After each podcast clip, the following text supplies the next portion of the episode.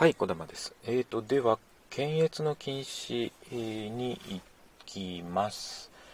はい、えー昭和59年、えー税関検査事件ということで、えー性的行為を撮影した8ミリ映画、書籍等を外国から郵便で輸入しようとした X は、えー函館税関、札幌税関支支所長 Y1 から、えー関税定律法に定める輸入禁制品に該当する旨の通知を受けました。そこで X は、えー函館税関庁 Y2 に異議の申し立てをしましたが棄却されました。当該通知及び棄却の決定の取り消しを求めて提訴した事件。えー検閲とは何か、えー憲法21条2項の検閲禁止の規定を憲,、えー憲法21条1項とは別に設けたのは、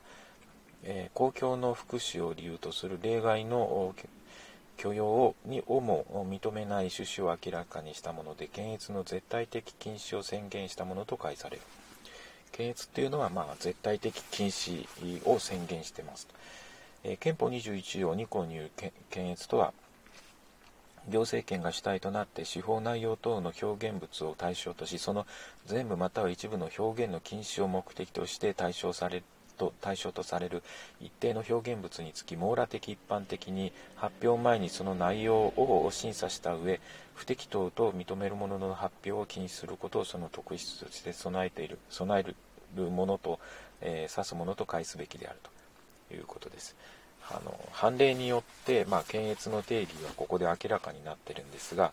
えー主体は行政権です目的が発表の禁止時期は発表前に対象は思想内容等の表現物。方法はあの網羅的一般的にということでこの5つの条件ですね。これがあの検閲のことだということです。えーで、えー、と争点の2検閲税関検査は検閲に当たるか。税関定律法21条1項3号に基づく税関検査は検閲には当たりません。輸入が禁止されている表現物は一般に国外においてはすでに発表済みのものでありその輸入禁止は当該、え表現物につき事前に発表そのものを一切禁止するというものではないんですよということです。はい、次、えー昭和61年北方ジャーナル事件、えー北海北海道知事選挙に立候補を予予定していた Y は、えー雑誌北方ジャーナルに自分の名誉を毀損する記事が掲載される予定であることを知り裁判所に対して印刷差し止めを出版の差し止めを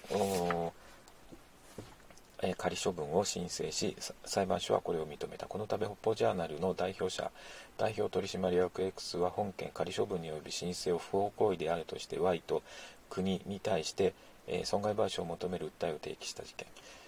えー裁判所による事前差し止めは検閲に当たるか。裁判所の仮処分による事前差し止めは検閲には当たらない。言い切ってますね、えーで争点の2え裁判所による事前,、え事前差し止めが許容される要件は何か、え名誉を違法に侵害された者は人格権としての、え名誉権に基づき将来生ずべき侵害を防止するため、え侵害行為の差し止めを求めることができる。ただし事前差し止めは事前抑制の一形態であることから表現内容が真実でなくまたはそれが自ら、公共を図る目的でもないことが明白であってかつ被害者が重大にして著しく回復困難な損害を被ることがあるときには例外的に、事前差し止めが許される。事前差し止めを命ずる仮処分命令を発するについては口頭弁論または債務者の信心を行い表現内容の、真実性等の主張立証の機会を与えることを原則とするべきものと解するのが相当である。いうことで裁判所の仮処分による事前差し止めが許される要件が、えここに今3つ挙げましたよね。え表現内容がまず、えー真実でないかまたはもっぱら公共を図る目的でないことが明白だよと、えー真嘘をついてる。もしくはあの攻攻撃を図る目的じゃない、えーであれば、まあ、事前差し止めが許される。で2つ目、え被害者が重大にして著しく回復困難な損害を被る恐れがあるよと。回復困難。重大にして著しく回復困難。この言い回しですね。であと3つ目、え原則口頭弁論や信,、え信心を行い表現内容が真実であることの立証の機会を与えると。いうのが条件で、えこの3つの要件があれば裁判所は仮処分で事前差し止めができるんですよと。いうことです。はい。え、で次、えー、平成5年第1次家長教科書事件。え東京教育大学の教授の家永三郎 X は、え高校用日本史教科書を執筆しましたが検定申請で不合格となり修正後の再申請で条件付き合格の処分を受けました。そこで X は文部省あ、まあえー、現在の文部科学大臣ですね。の措置を違憲、えー、違法として国家賠償を求める訴えを提起した、えー、教科書検定はえー、検閲に当たるか、えー、検定制度は一般図書としての発行を何ら妨げるものではなく、えー、発表禁止目的や発表前の審査などの特質がないから検閲には当たらないと。教科書検定は適切か。普通教育においては教育の中立公正一定水準の確保等の要請があり、えー、本件検定による表現の自由の制限は合理的で必要やむを得ない。検定の審査、判断は文部大臣、現在の文部科学大臣の合理的裁量に委ねられている。本件知見、えー、検定裁、えー、判断に裁量権の範囲の逸脱の違法があったとは言えない。ということですね。まあ、検閲に対する判例ということで、いくつかあのご案内しました。えーまあ、ほとんど検閲には当たんないですよということなんですが、その、えー、理由ですね。なんで、えー、検閲に当たらないかっていう理由ですね。最初に言ったあの検閲の定義の中でありますけども、えー、例えばの税関、うん、検査事件は、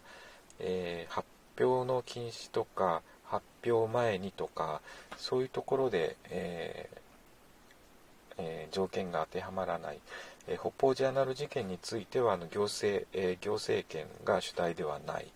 え第一次家長教科書事件についてもあの発表の禁止をしているわけでもなく発表前でもないというところであの、まあ、検閲には当たりませんよということですね。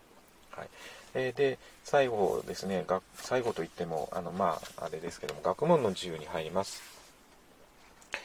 え精神的自由権の最後ということですね。えー、学問の自由に、えー、入ります。えーと、まずは、え、昭和51年旭川学力テスト事件ということで文部省、え現在の文部科学省企画の、え全国中学一斉、え学力テストを私立中学校校長が実施しようとしたところ、ワイらがテスト実施を妨害したため、ワイらが、え建造物侵入、公務執行妨害罪等で、え起訴されたで本件学力テストは違法だから公務執行妨害罪は成立しないと主張したと、えー、普通教育の教師に、えー、教授の自由が認められるかと。Y というのは教師だということですね、えー、普通教育の教師にも教育が教師と子どもとの間の直接の人格接触を通じその個性に応じて行わなければならないという意味においては一定の範囲における教授の自由は保障されると。ただしえー、子供の側に学校や教師の選択の余地が乏しく、教育の機会均等を図る上からも全国的に一律の水準を確保すべき強い要請があることと考えれば、完全な教授の自由を認めることはできないで、次、えー、大学の自治の方です。大えー、東大ポポロ事件、昭和38年。東京大学の公認学生団体であるポポロ劇団が、えっ、ー、と、これやりましたね。なんで、概要はいいですよね。であの今回ここでの争点は大学における学問の自由は一般の場合より広い範囲で認められると言えるかと。学問の自由は学問的研究の自由とその研究結果の発表の自由との含むものであって道場が学問の自由はこれを保障すると規定したのは一面において広く全ての国民に対しそれらの自由を保障するとともに多面においてえー、大学が学術の中心として深く真理を探求することを本質とすることに鑑みて、えー、特に大学によるそれらの自由を保障することを趣旨としたものであるんだよと。えー、大学は学術の中心として広く知識を授けるとともに、え深く専門の学芸を、え教授研究することを目的としていることだということですなわちあの教授のその他の研究者はこの研究の結果を大学の講義または演習において教授する自由を保障されているんだと。で、えー、以上の自由は全て公共の福祉による制限を逃れるものではないが大学における自由は、えー、このような大学の本質に基づいて一般の場合よりもある程度広く認められるんだよと。で争点の2はあの学生に対しても保障されるかということですね。大学における学生の集会も、えー、右の範囲において自由と自治を認められるものであって大学の公認した学内団体であるとか大学の許可した学内集会であるとかいうことにのみによって特別な自由と自治を享受するものではない。学生の集会が真に学問的な研究またはその結果の発表のためのものではなく実社会の政治的社会的活動にあたる行為をする場合には大学の有する特別の学問の自由と自治は享受しないと。その集会が学生のみによるものではなく特に一般の講師の入場を許す場合にはむしろ公開の集会とみなされるべきであり少なくともこれに準じるものというべきであるということです。はいえーと、では、えー、ここまでがあ精神的自由権です。で、えー、次回は経済的自由権に入っていきます。では、ここまで。